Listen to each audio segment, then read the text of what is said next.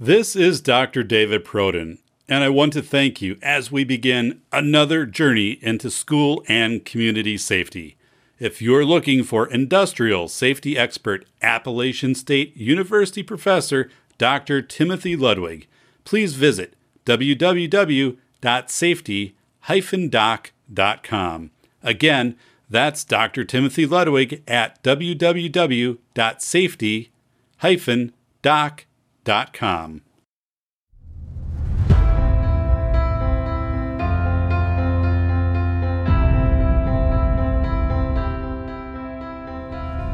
Welcome to the Safety Doc Podcast with author, radio host, and nationally recognized safety expert, Dr. David Perrodin. Join us each week as we discuss the best and most bizarre practices in safety preparation and crisis response. Follow Dr. Perrodin on Twitter at SafetyPhD. And remember, the truth will keep you safe. Hi, everybody. This is Dr. David Perrodin, and welcome to the Safety Doc podcast. Today, I'll be talking about who is in charge of school safety in America.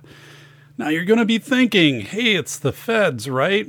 Well, we'll find out. And it's actually much more complicated and probably much more alarming than what you're thinking right now.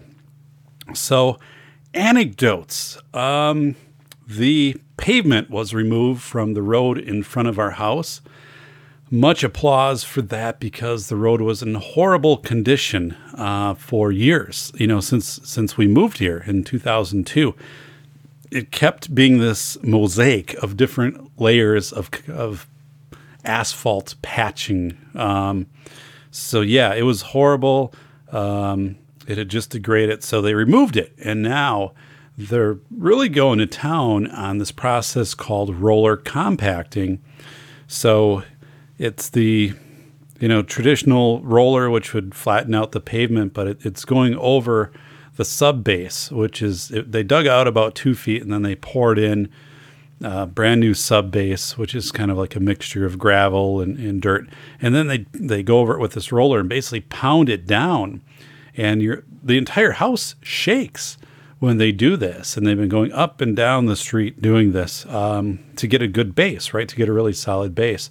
But I don't remember that anywhere when I was growing up. Like when they replaced pavement in front of our house and stuff, it was a pretty quick process. And this is like being in a zone where you have the aftershocks of uh, earthquake. I mean, it's just everything kind of rumbles, not to the point where you're concerned, but to the point where everything rumbles in the house. So I'm checking, making sure, yeah, nothing has cracked or anything like that. Um, but it definitely um, is noticed by the cats. Their ears go up, and I'm sure they'll be glad when this project is done, which looks like it's going to be early next week. So I'm glad, very glad. And then, you know, every time you look at a house and there's new pavement in front, kind of makes the house look a little refreshed and new also. But it's just so, um, so much needed. So glad to have the new blacktop I guess you get excited about those things when you get to be my age. Um, but I remember as a kid, like they put in uh, some new blacktop. Um, and my neighbors and I, we must have been maybe like eight or nine at the time. And we stood on the lawns and just kind of watched this process unfold and check everything out after it was done. So, yeah, pretty amazing. I got in two bike trucks in the last week and I intend to go out again tomorrow. Um, each one in excess of, of 40 miles, just really nice country roads. Um, you know, mid to upper 80s, a little bit of humidity, but I like that. That works well for me. Saw a, an eagle in the middle of the of, of the road.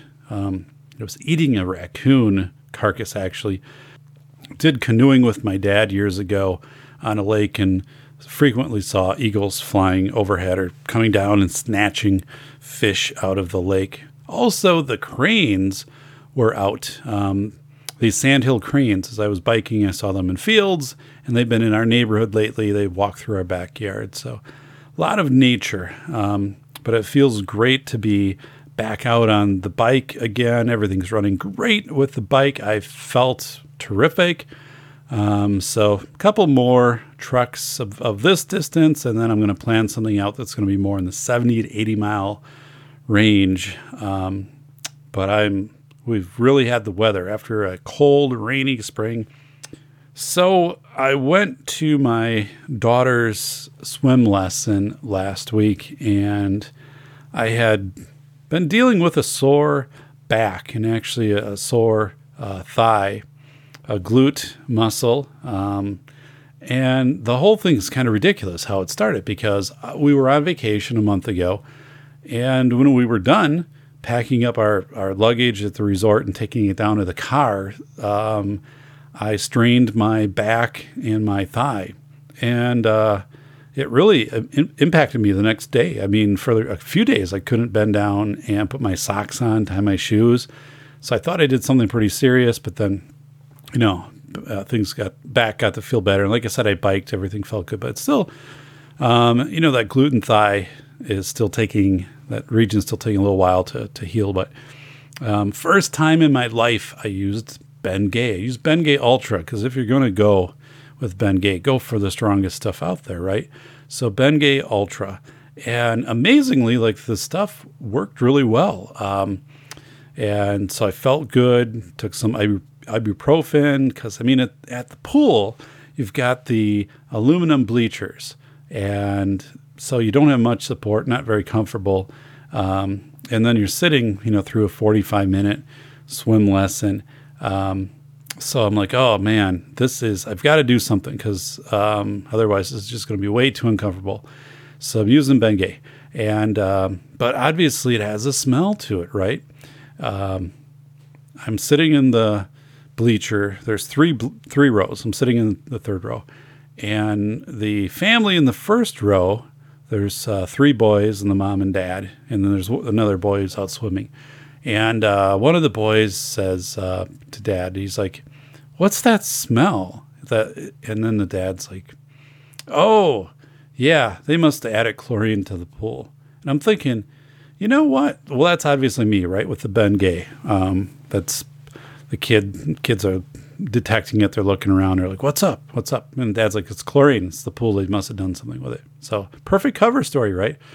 So if you have Bengay and you're sitting next to a pool, like it's an easy. No one's really going to question that too much. I mean, because you got the chlorine smell, and do they treat the pool or do they clean the deck? So you're pretty safe in that setting, versus being out like at a baseball game or something like that. But so yeah, um, finally, you know, 47 years old, which I don't think is old but uh, first time I'm using uh, Bengay, so I can move around. Don't need it anymore, which is good. But uh, shout out to Bengay. The product really worked.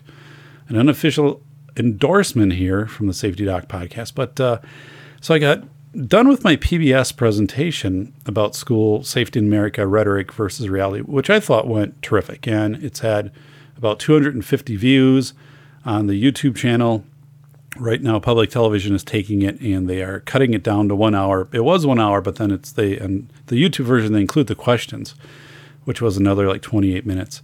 Um, and then they're doing the overlays, so they'll have my title, my name, my title, and things like that, and and they'll do some sound editing and, and stuff like that. Closed caption, do a transcript, put it into syndication this fall. All that's happening. But anyway, the raw version is up on YouTube through Wednesday night at the lab, um, which is part of UW Madison, where I present it in an auditorium um, in the genetics building, and then that's where public television set up their recording equipment. So they do this. That's like the site that they use to do this. Really nice.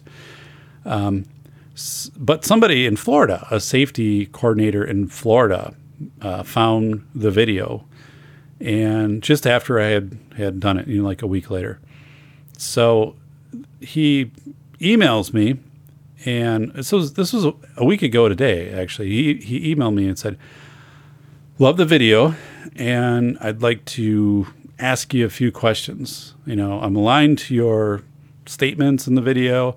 Um, are you available sometime to talk?" And actually, I was available when I got the email. Like I'm like, "Oh, I've got some time. Like now." I don't know what I was doing, but I said. Uh, email back and I said, Well, I've got time right now if you can give me a call. So he emails back said, yeah. So I gave him my number and he calls. And uh, a few things. One is he goes through and he's really kind of awestruck that he's talking to me. And I'm pretty modest. I mean, I'm very proud of going to UW Madison, obtaining a PhD, presenting twice on PBS, things like that. But I mean, um, pretty modest guy.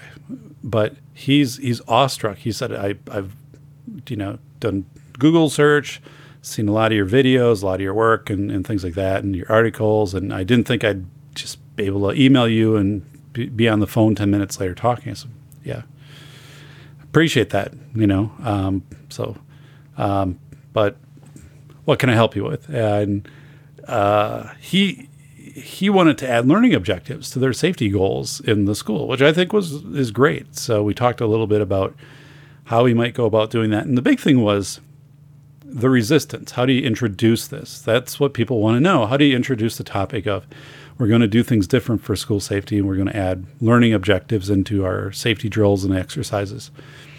And I have ways to do that. So I talked through some of those examples and uh, felt I offered benefit to him, but he, he was just excited to talk to me. And I got a kick out of that because, um, you know, I've talked to a number of people who are professional athletes, actors, and things like that.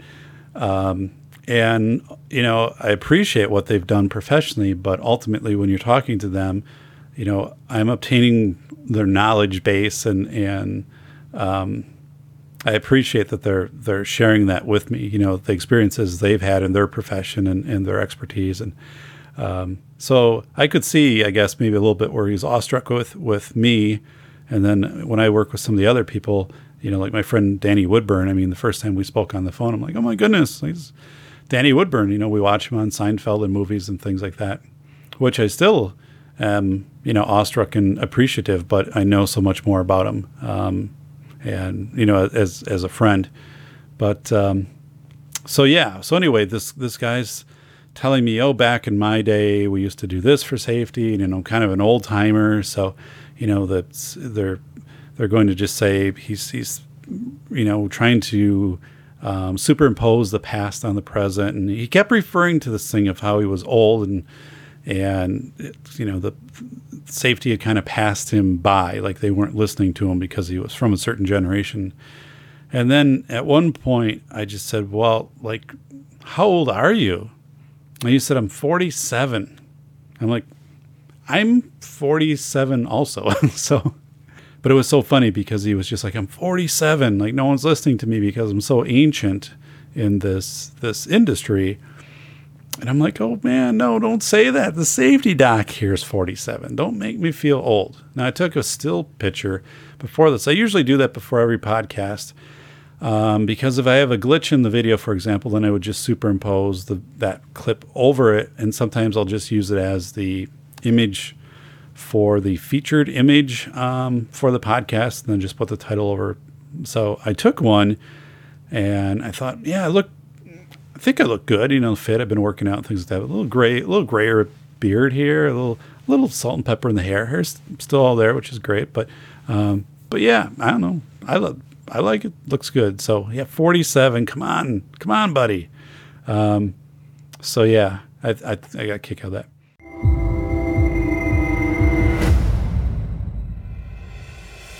A must read for parents, teachers, and taxpayers.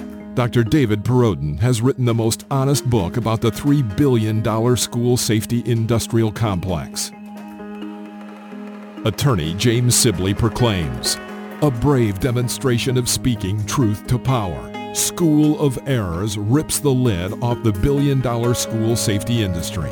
Using real world examples of successful responses in desperate situations, David contrasts the expensive window dressings pitched to panic parents with the inexpensive and effective approaches proven to actually work.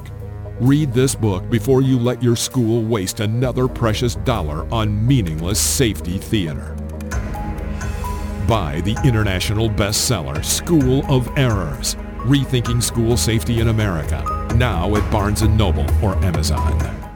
So I've been hearing a term from my uh, military and police uh, friends I, you know, I work with so many wonderful people, but so, well, two terms force multiplier and iron sharpens iron. So it just, it, it became so redundant. I was hearing these. I'm like, well, what is it? So force multiplier is when you, you have more um, people or assets in, in the military available at a location you know, if you're going into battle. So it's force multiplier, more forces. So it makes sense, right? Force multiplier. Now they're so this is lingo that they get from when they're they're actually working in you know military or police. Then they take it into civilian, saying force multiplier. So if we all work together, we become a more powerful force. Which yeah, I I get it. Um, it's just I didn't. The term was new to me. And then iron sharpens iron. Iron sharpens iron. iron. So it's a proverb of iron sharpens iron. So you know, meaning that when you work together and you you both work together and kind of challenge each other's content and share each other's knowledge base, that you each become better. And I've had many people that's been true. Iron sharpens iron, so that's a that's new to me, um, but I'm using that you know more also. So yeah, so force multiplier and iron sharpens iron. So again, the more I do this work, also the less I know people by their real names, because um, I work with a number of non disclosure agreements or NDAs, which means I can't identify who I work for. Um, whether, well, I just can't. I mean, I, I, guess I can't go any further than that. Um, there are a number of arrangements I've had through the years and through present with these NDAs. Um, now, with some of the NDAs, I work with people who you you're given an alias and and eventually if you know them well enough and you do enough work with them they'll say well here's like my authentic name. Like i've been giving you my alias which is what i work under and they probably have multiple aliases. So when they actually give me the authentic name i don't even know if that's like authentic. So i'm kind of like well i'll just can i call you the alias? I've kind of got used to that.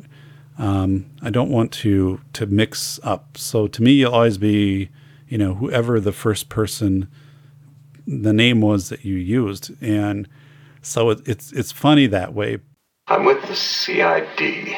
Although I told your boss I was with the CIA, it throws people off who think I'm with the CIC. I'm not even sure if some of these people their their appearance is authentic. You know, whether it be uh, a beard or you know some of the clothing. I think it's it's different than what they would wear otherwise, and, and they would blend in a little more. But it doesn't really matter to me. And that's the part that I think also the more I work with NDAs, the first time you work with NDAs and, and things that get kind of, you know, in, into the classified realm, it's a little bit intimidating. Um, but as you get old, like 47, right, it's, it's really, you know, it's, it's not, I mean, you just, you respect the people, you respect their position and also the same thing of like, you, you know, I'm never dialing the same number twice. that's, there is no such thing as a business card or, or like a static number that you're dialing because you know you have, you reach these people at different numbers and and things like that. So it, it's it's kind of that's kind of fun um, in its own way. But I am very um, blessed to have access to people throughout the intelligence community and, and other agreements um, that I'm working with people and access to uh, information and professional development that it normally, you know, a citizen wouldn't have access to. So, Anne Sterzinger, author Anne Sterzinger, um, she commented on my PBS presentation, and she's she wrote, instead of spending a ton of money on school safety, how about you spend a lot of thought? Don't buy bollards or igloos. Teach kids about a thing called the torus, which is a giant bagel that you orbit as you live your daily life.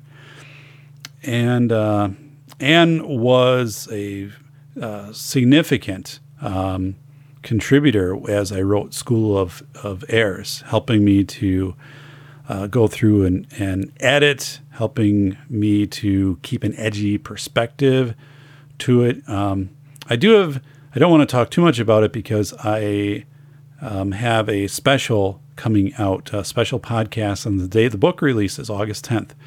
And on that day, I, I talk more in depth about the how Anne um, contributed to the creation of School of Air. So make sure you tune in to that. But Anne Sterzinger, um, that was really a nice uh, comment for her to write. You can find her works on, you know, Amazon and, and different sites, um, Anne Sterzinger. So, um, my sponsors. So, a shout out to the 405 Media out of Los Angeles, California. The 405 Media with John Grant and the League of Extraordinary Podcasters, 2 p.m.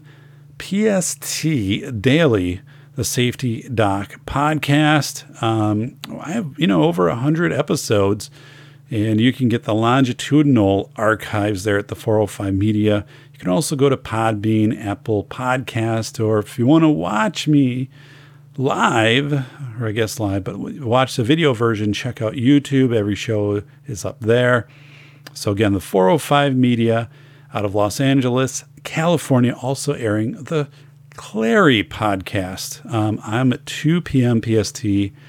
The Clarey podcast with Aaron Clarey, brilliant economist, um, kind of futurist because uh, wrote um, before or behind the housing crash, before the housing crash hit. He is very uh, much aware right now that we're in a building, an unsustainable kind of building boom for homes and, and is raising some red flags on that. But um, the Clarey podcast, super um, entertaining.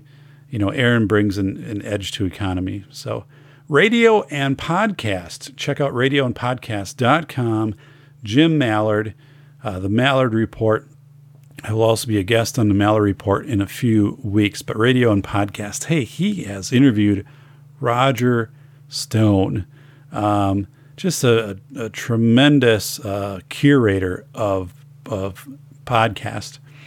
Also, um, putting together his podcast channel. But but the Mallard Report, you know, where Jim has brought on a tremendous guest and uh, James Fitzgerald, who identified through linguistics that the uh, Unabomber was Ted Kaczynski, uh, George Noory, AM Coast to Coast AM, and so I mean, just so forth.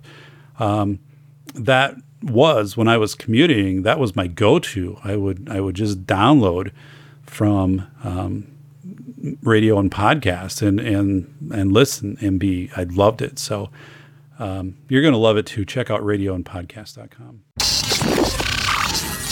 Thank you for tuning in to the Safety Doc Podcast with the nation's leading safety expert, Dr. David Perrodin, Author, radio show host, university instructor, researcher, expert witness, and consultant.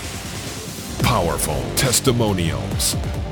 Dr. Perrodin has a strong reputation as the go-to safety consultant, and he was still able to exceed our expectations.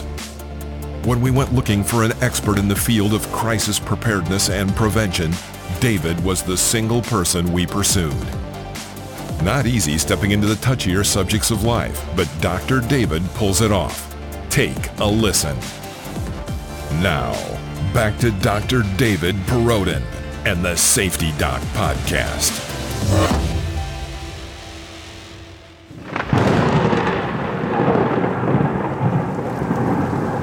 Accountability in school safety. Who is in charge of school safety? Initially, people believe that the federal government is in charge and that the federal government has several laws on school safety and it's heavily regulated by the federal government and all of this federal oversight for school safety, right?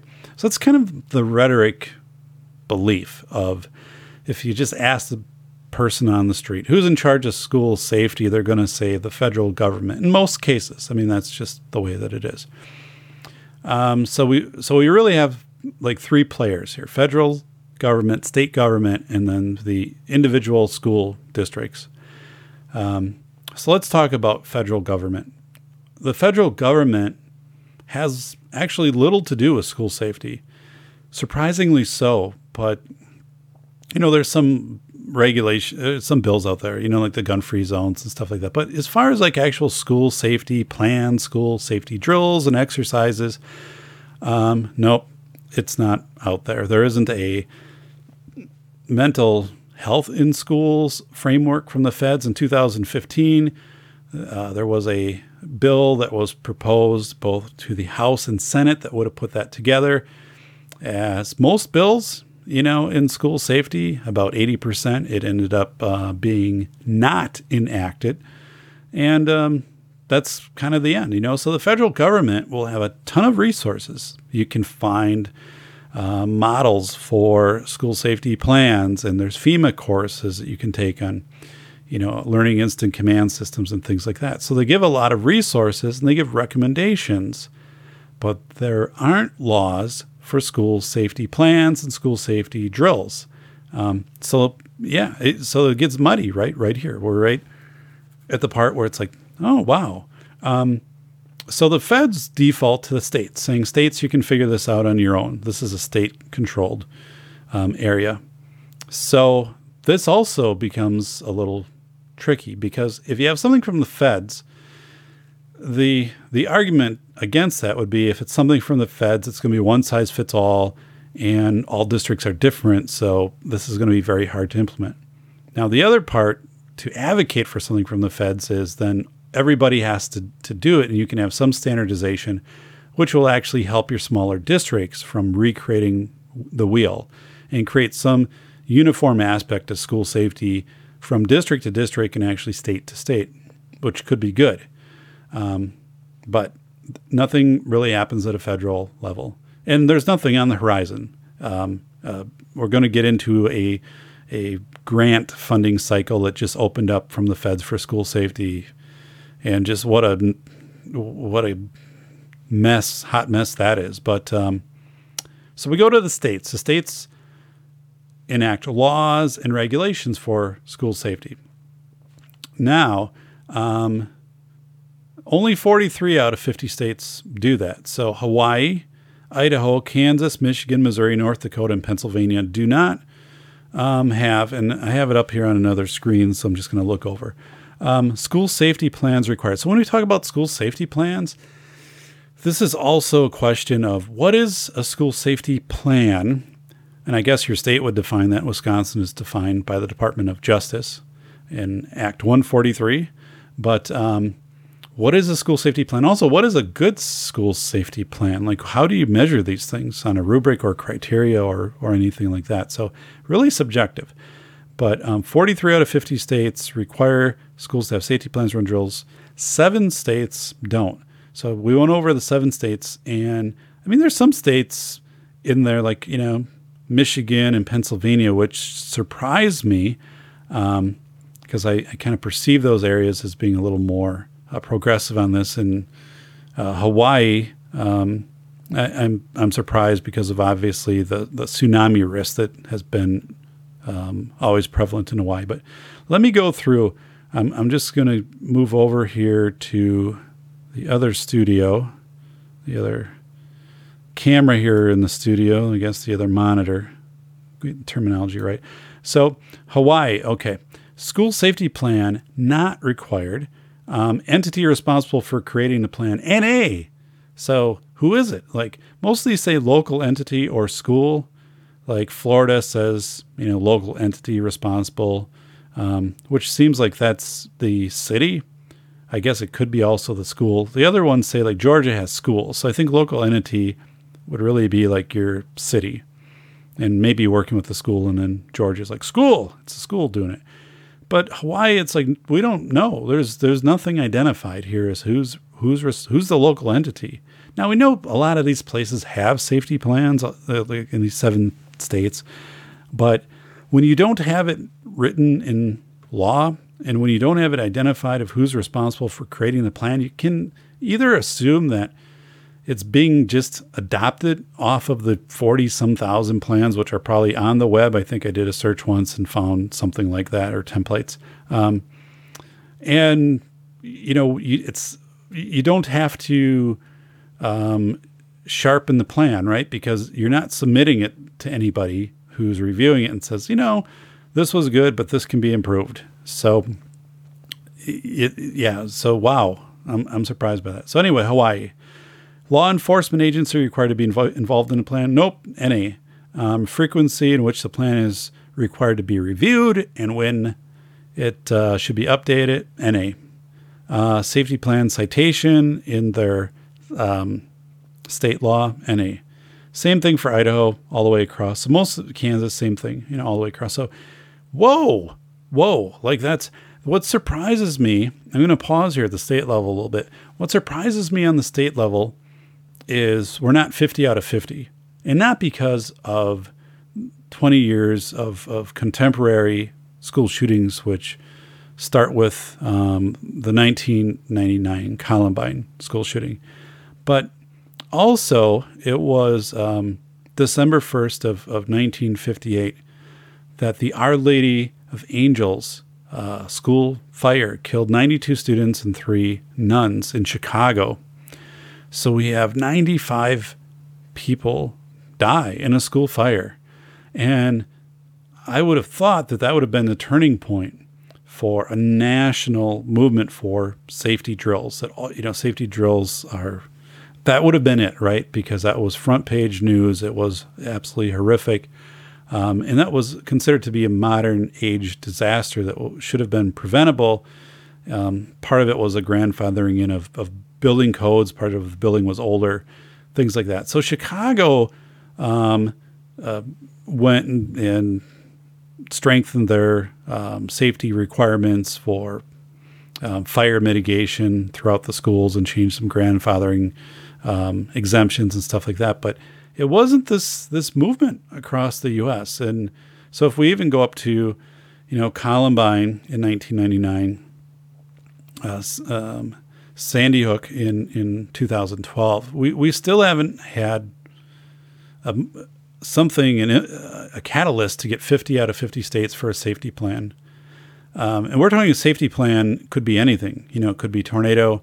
Um, it could be that we have a, a blackout um, that happens, and, there there could be something. You know, solar flare knocks out some satellite systems, and you know we we lose a lot of our communication grid or something like that, or storms. You know, freak storms hit. Um, just so many so many things, right? Could happen. Earthquakes.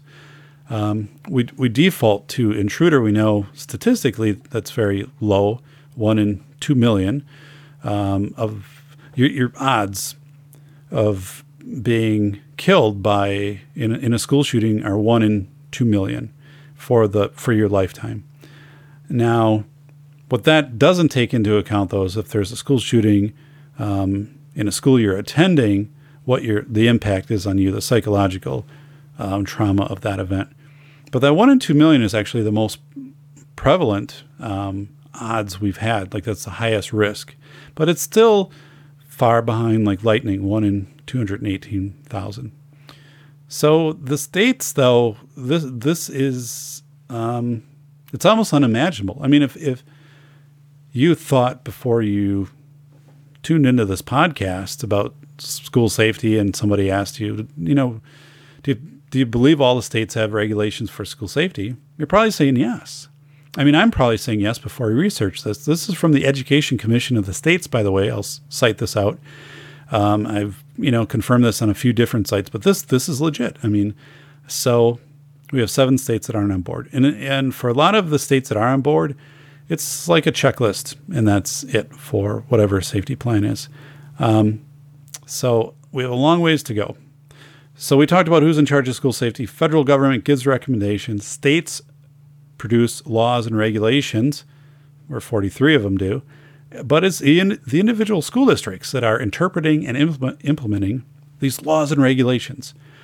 And they're doing that. Um, and again, in the seven states, they're kind of doing this on their own at a district level. But it's the it's the district, so the district is is interpreting and implementing. Now, there's something called site based discretion, and this is prevalent in most school districts where you have a school district and district office indicates to you know the eight principals in the district hey like run your buildings the way you need to run them in order uh, for them to be efficient and effective. Because you're going to run an elementary school different than a high school.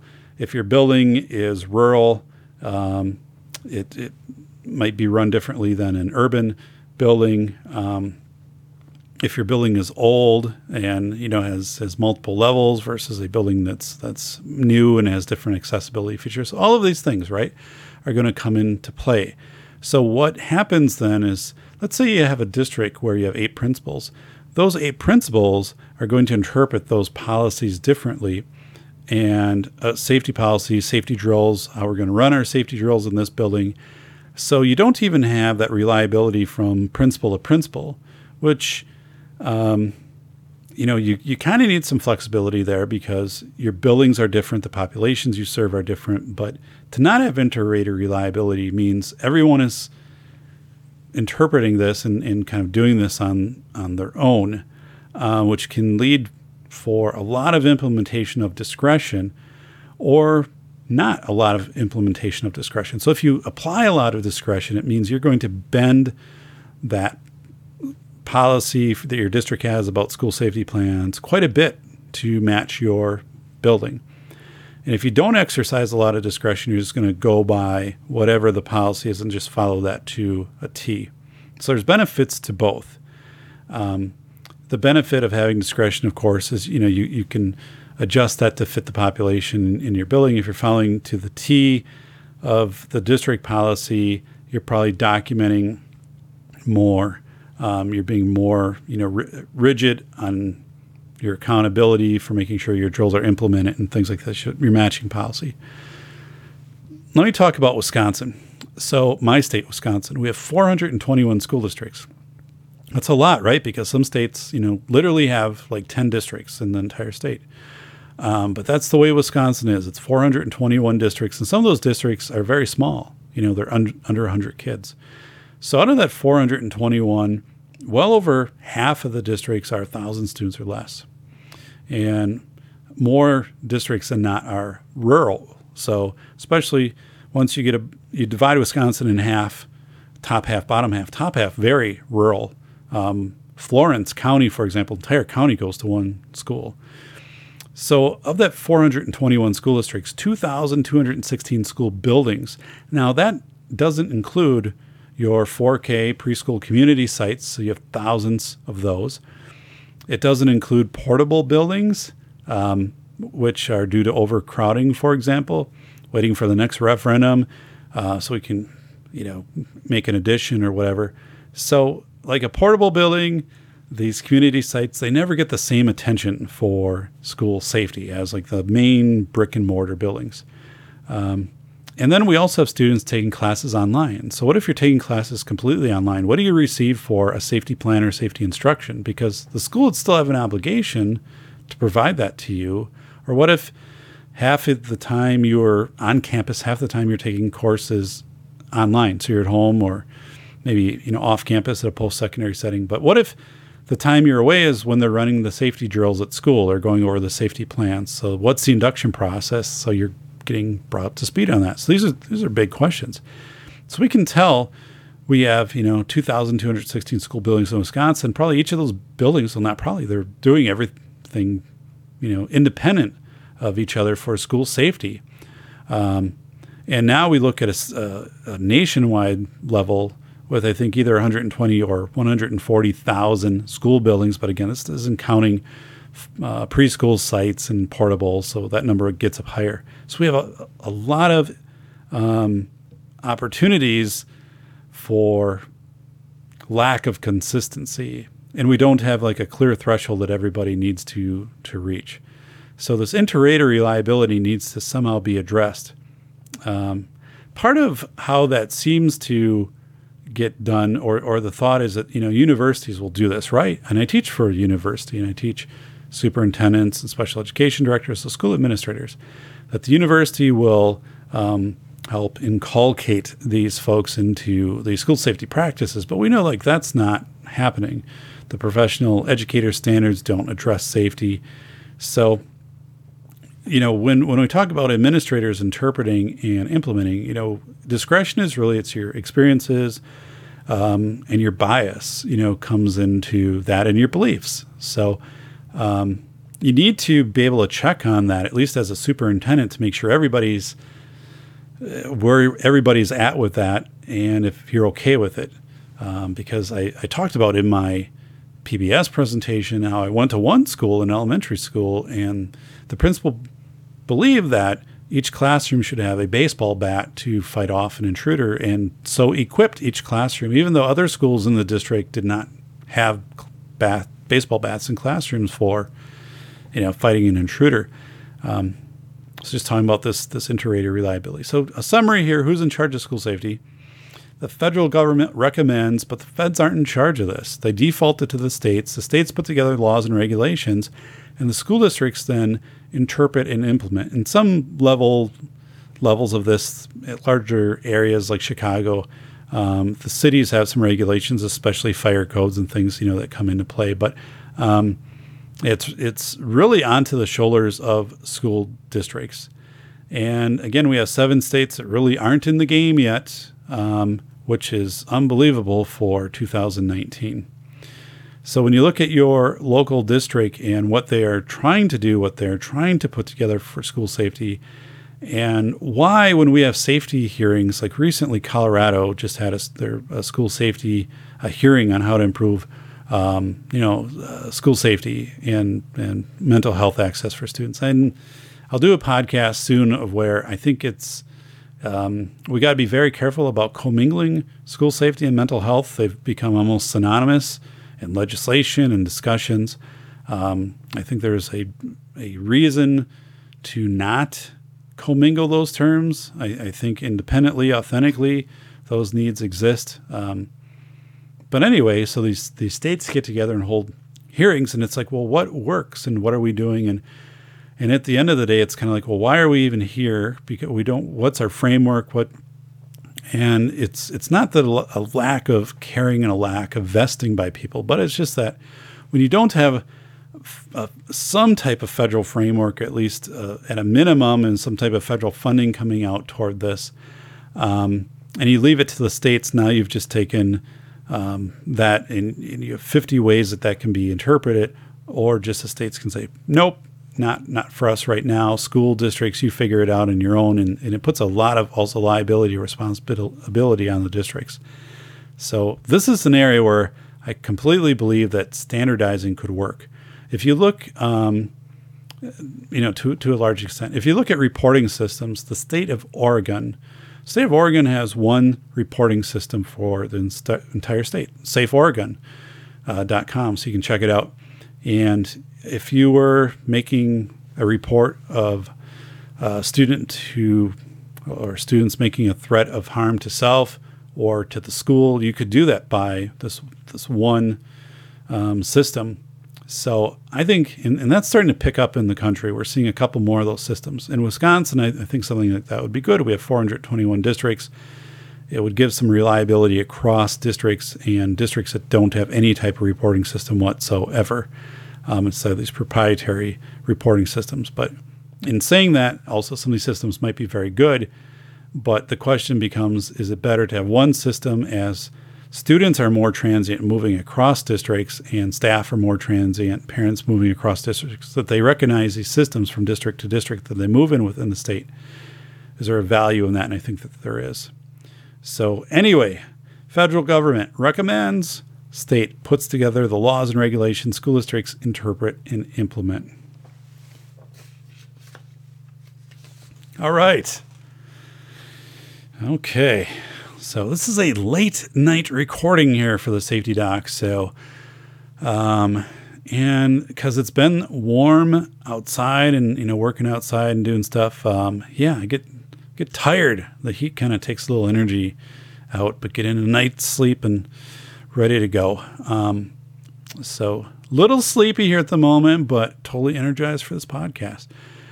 An article uh, Federal grants support local approaches to school, safety. Diane Schaffhauser, um, July 9th, 2019. So, writes an article and said, the U.S. Department of Education is now accepting applications for three fiscal year 2019 grant competitions that support locally tailored approaches to school safety. Okay, so again, the feds, instead of putting together a framework or putting together, um, you know, specific training, uh, specific legislation for school safety. There are certain things that would be awesome, like if we had an institutional review board type approach that was uh, mandated for all schools, that they had to have their safety drills and exercises go through, that they wouldn't cause harm to participants, and also you'd have learning objectives. It'd be great, but anyway. So what? So this is what the U.S. Department of Ed is doing right now. They're basically handing out money in competitive grants. So competitive grants um, basically mean that the district that can present with the absolute highest needs, those districts like most poverty, uh, transient population, just you know hardships in the community, they're going to get the money. Um, so if a district has done some type of you know startup on a program for school safety or community partnerships with mental health providers, and it seems that you know they've they've got some momentum there, and it's like if they had some grant dollars, they could push it further and maybe put a template together for other districts. Like those places won't get funded in these types of grants. Whenever you see the word competitive, you basically have to identify like your poorest districts and you look at social vulnerability index data, SVI data, um, you can find that it's done through census, done through other means, and and that's where these districts um, will receive funding. And typically, that's what I've always seen in these grants. So okay, so the Fed has put together a total here of let me add it up, sixty-five million dollars in competitive grants.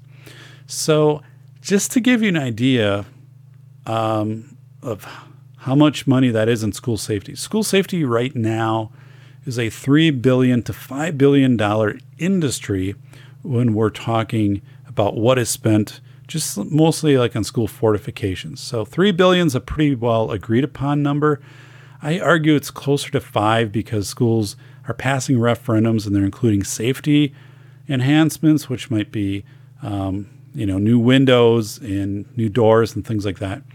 Which you know possibly yes, you could make that argument these are also things that are maintenance items. I know one district in particular which received new doors at one of its schools and had written that into a safety grant. But the doors also had been rusting out to the point where they largely wouldn't even open and close and just got kept pushing down and down the line on maintenance because the district didn't have a lot of money and there were other needs. So, um, anyway, we're talking about $65 million here from the U.S. Department of Ed. The Wisconsin Department of Justice in 2018 offered $100 million in grants for improving school safety to its 421 districts, well, also public and, and private schools in Wisconsin. All of that money was encumbered um, in in over 600 schools. So, um, 100 million in one state. We're talking 65 million. This isn't a lot of money. This is a small amount of money. Okay, very small amount of money for school safety. And also, whenever you put together a grant, grants simply just are not sustainable. If you're putting together a grant and you know you're giving you grants for fire departments to replace equipment, that might make some sense, right? Because like a fire engine makes fire engine might last you 20, 30 years. I mean, so you're going to get long life out of this. But to replace a fire engine, you know, could be six, seven hundred thousand dollars for a basic pumper. So a small community might benefit from some grant funding to do that. And then, you know, they maintain it and things like that. And it's good for hopefully another 20, 30 years. But when we're talking about school safety, um, let me go, let me go through these grants. So the first one is Project Prevent. Okay, Project Prevent is intended to help districts and schools build their abilities to identify, assess, and serve students exposed to pervasive violence. Funds from the $10 million competition are expected to be used for providing mental health services for trauma or anxiety, support conflict resolution programs, or implement other school based violence prevention strategies. Anyway, okay, so basically, for what? Like no one knows because you don't have a baseline on what is effective mental health, what isn't. School um, staff can't identify anxiety or trauma, arguably. I mean, anxiety is a medical diagnosis, so that is part of the DSM code. Over 900 pages of that document, that book, but that's a medical provider. and support conflict resolution programs. That's restorative justice. That's been around for years. Um, but uh, school based violence prevention strategies, like what? Like, I mean, so there are things out there, positive behavior intervention support. Like, what? What? So basically, you're asking districts to create something from nothing when, you know, so are they going to purchase packages of, of presenters to come in and, and train and present? And I see, I, I don't know. I mean, what do you, what do you do with this? This is, it's so amorphous. Like you, you could write this to make it fit almost anything. Um, and I've seen districts do that. You know, mental health. We're going to get people trained in youth mental health first aid, which is a, a great training, um, but it's to recognize symptoms and refer to medical providers. And also, then usually the districts that get this, the issue is in three years, most of the staff have turned over. So all the training leaves with the staff. You don't have enough people train the trainers left to keep these things going. So here's the second one the $40 million school climate transformation. Gotta love these titles, right? Project Prevent, School Climate Transformation. Competition is intended to provide funding for development, enhancement, or expansion of school programs that are focused on improving learning conditions and promoting positive school culture for all students. Like, again, what does that mean? The study in California, the Mahone Heschong study, um, indicated that sunlight improves learning conditions just completely. I mean, classrooms that have more sunlight, the students academically perform better, socially perform better, and, and just you know numerous things. So, what are you going to do there? You know, put more windows in the classroom? I, I just, I just don't know. Improve learning conditions. What does that mean? Um, promoting positive school culture. There are already programs out there, positive behavioral intervention and support. So, why would you create something that's already in existence? PBIS. It's it's there. So again, I mean, it's like saying, you know, whoever can invent the best car, it's like, hey, we've we've kind of got this down. Um, so, and again, school folks aren't researchers, and this this is just really it's, this it's weird. But this money will go out to somebody, and school tra- climate transformation. This will transform someone for a year or two, a district, and then the funding will be expended, and they'll revert to exactly where they were. Okay, third one a $15 million mental health service professional demonstration. Grants will go to programs in which high need districts team up with colleges or university to expand the pipeline of trained school based mental health services providers. Um, okay, like that model never works anywhere. That's the same replication of saying if we take doctors um, and they work in you know rural districts or rural hospitals or inner city hospitals or something for a number of years we'll forgive part of their loan. A lot of doctors like don't go for that because there's a, enough opportunities in other places that they don't they don't do that. Um, I mean, some do, but this this just doesn't work, and it's not an issue of what we just need to get the mental, the social workers and stuff into these districts. Like you don't have enough people going into these professions. They're they're not there to provide. In Wisconsin, here's an example. We have 148 child psychiatrists for the entire state. In the northern part of the state, again, we draw a line through the middle of the state. Northern part of the state, 31. Bottom part of the state, you know, there 37. Northern part. Bottom part, 111. Those 111 in four counties. We have 72 counties in Wisconsin. Most of the child psychiatrists are in Dane, Waukesha, Milwaukee, and Brown County. Um, so this whole thing that you're going to put this grant together, and your goal is that you will then have these providers um, in the pipeline because like they'll be grad students, they'll be doing their internships in whatever, mental health, you know, counseling, uh, social work. I don't doesn't. I mean, it sounds like you would want also some clinical providers in this so they could diagnose. I mean, do you really think you're going to get a pediatrician to do a round at your school, but I mean, it's it's again the language is so vague. Grant writers could take advantage of this and whip up almost anything, um, but this doesn't work. Like we know these type of uh, partnerships just don't work. They because here's why we know this has been a model for education for years, right? It's been a model for classroom teachers. You know, we're trying to get a math teacher, we're trying to get a science teacher, so we're going to recruit and bring them in and give them a couple days. We'll put them up at a hotel and show them what the community is about and, and things like that. Districts do that. I think documentaries like North or South Dakota, I don't know, it's one of the two.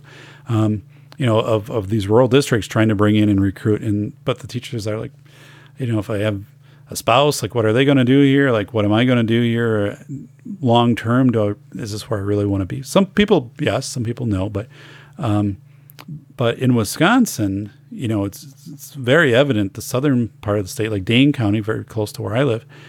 Um, you know, that's where your tech jobs are, and that's where your medical jobs and other and in high wages. So people kind of aggregate you know, migrate, move to those areas. Um, so near in, in, the northern part of the state, you have service deserts. So this isn't going to solve service deserts. Now, this would be an interesting grant if you said we're going to try like a teletherapy or like um, some some teleservices, like that the providers. You know, you can link up with providers and maybe rural. You know, where the providers 50 miles away or something, but then they can you know sit in and, and have a, just kind of like right now, you know, like a, a camera and a, a screen that they could talk to someone who's a counselor, see what the effects of that would be. But nope, not at all. Like not part of this, not realizing that it's 2019. We can do these types of things. We have the technology. That's not a barrier anymore. Um, you know, to, to do that. But no. So all three of these are flawed. This is just virtue signaling. And, and here's here's another bad part of this. So the funding for this comes out of the Every Student Succeeds Act or ESSA, which is really like the basic grant we use to just fund schools. So we're not adding to that, we're taking from that to fund this for a few districts throughout the country who will kind of short term win the lottery in this because it will give them some supports that they wouldn't otherwise have, but kind of just like the lottery, long term, once the dollars are gone, you're probably going to be almost worse off than what you were because that knowledge is going to go. Your resources are going to be hard to maintain if you're buying resources out of these. And then people are going to witness this drop off in services and they're going to be like, well, why? Like, why isn't this going? You'd be like, well, the grant's gone. So, all right, my friends, uh, thank you so much. Hey, if you wouldn't mind going to Wednesday night at the lab, typing that in on YouTube, Wednesday night, night is N I T E, Wednesday night at the lab, you can find my July 3rd presentation. If you could go in, give it a like, give it a comment, give it a view, I'd appreciate it. Share it with friends. Um, thank you to John Grant and the 405 Media out of Los Angeles, California, for syndicating the Safety Doc podcast. Thank you to all of you Follow on Twitter at safetyphd.com. My book, School of Errors Rethinking School Safety in America. Order it right now, pre order it. I've been informed uh, that it is in the warehouses as of last week, so they're starting to do distribution. So it officially releases on August 10th. So, yeah, um, it's right around the corner. Make sure you get your copy. 204 pages, rhetoric free, really what's happening with school safety. You need it if you're a parent, you're a taxpayer, um, if you're an educator. You need this book because it's going to tell you what no one else is willing to tell you about school safety. And it's also fascinating with engaging anecdotes, so many stories from so many people that I brought in to produce this book um, I, I, think it's terrific. I think you're going to think it's terrific too. School of Errors, Rethinking School Safety in America. Go into Amazon, get your copy today. This is David, the Safety Doc. It's always an honor and a privilege to be providing this community and school safety public service to all of you. Thank you.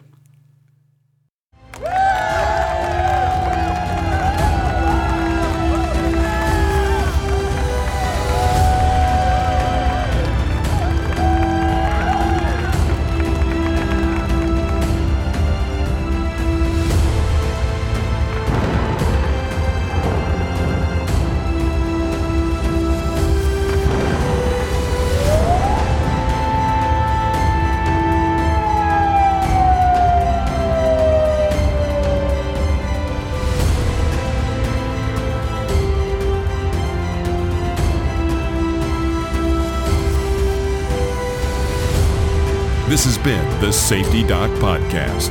with author, radio show host, and leading safety expert, Dr. David Perrodin. Remember to check back each week for the latest, best, and most bizarre practices in safety preparation and crisis response. You can find Dr. Perrodin on Twitter at SafetyPhD. And remember, the truth will keep you safe.